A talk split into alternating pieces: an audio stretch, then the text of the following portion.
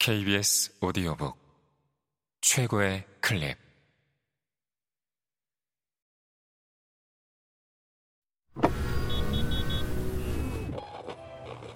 KBS 오디오북. 하버드는 학생들에게 행복을 가르친다. 탈벤 샤하르 지음. 홍우백 읽음 티모는 불행한 성취주의자다. 하지만 많은 직장인이 하루 8시간을 일터에서 열심히 그리고 즐겁게 일한다는 사실에 주목해야 한다. 열심히 노력해서 성공하는 것은 성취주의자가 되는 것과 동의어가 아니다. 오랜 시간 학업이나 직업에 열중하면서 동시에 행복한 사람들이 있다. 성취주의자가 그들과 다른 점은 자신이 하는 일을 즐기지 못하며 어떤 목적지에 도달하면 비로소 행복해질 거라고 믿는 데 있다. 티몬을 예로 들었지만 직장인만 성취주의자가 되는 것은 아니다. 의사 역시 최고의 의대에 진학하고 최고의 병원에서 근무하고 과장으로 승진하려고 애쓰면서 중압감에 시달리는 성취주의자의 모습을 보인다. 한때의 열정은 사라지고 오로지 상을 받기 위해 그림을 그리는 미술가도 다를 바 없다. 그들은 한 번의 대박이 행복을 가져다 줄 거라고 믿는다. 우리 주변에 성취주의자가 많은 데에는 우리 사회가 아이들에게 그릇된 믿음을 심어주기 때문이다. 학기말 시험에 A를 받으면 부모에게 선물을 받는다.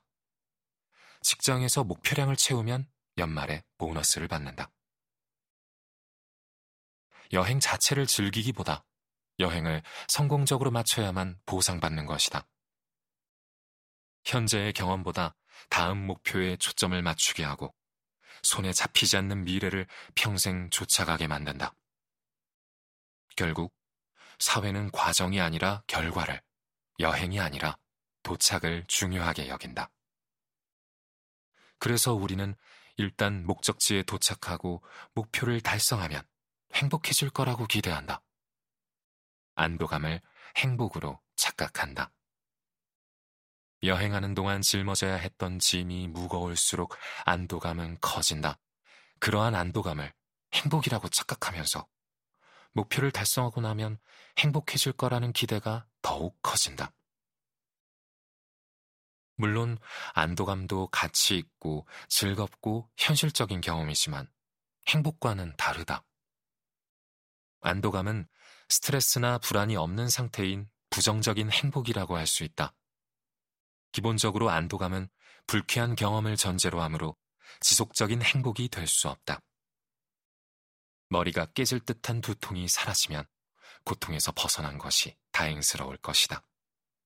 하지만 그 행복은 고통 뒤에 오는 부정적인 경험에서 벗어난 상태에 불과하다.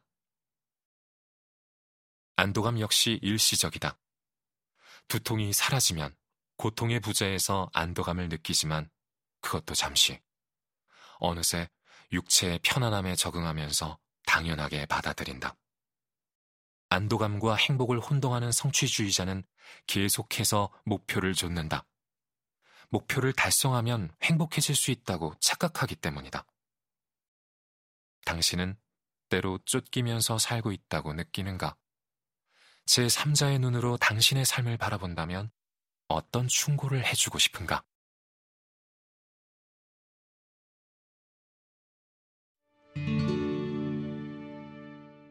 고통은 피하고 즐거움만을 추구하는 쾌락주의자. 쾌락주의자는 즐거움을 추구하고 고통을 피한다. 욕구를 충족하는 데 급급하며 미래는 거의 또는 전혀 고려하지 않는다. 행복한 삶은 즐거운 경험의 연속이라고 믿으며 당장 기분이 좋으면 또 다른 욕망이 생길 때까지 지금 하는 행동을 그만두지 않는다. 열정적으로 우정과 사랑을 시작하지만 신선함이 사라지면 곧바로 다음 관계로 옮겨간다. 쾌락주의자는 오로지 현재에 초점을 맞추므로 당장 만족을 얻을 수 있으면 나중에 피해보는 행동도 서슴지 않는다. 마약으로 즐겁다면 그것을 한다. 일이 어렵게 느껴지면 그것을 피한다. 쾌락주의자는 노력과 고통, 그리고 쾌락과 행복을 같다고 여긴다. 이러한 착각의 위험은 환상특급이라는 텔레비전 프로그램의 에피소드에서 엿볼 수 있다. 어느 범죄자가 경찰에 쫓기다가 죽게 되는데 죽은 뒤에 어떤 소원이든 들어주겠다는 천사를 만난다. 그 남자는 평생 죄를 많이 지은 자신이 천국에 왔다는 사실을 믿지 못한다.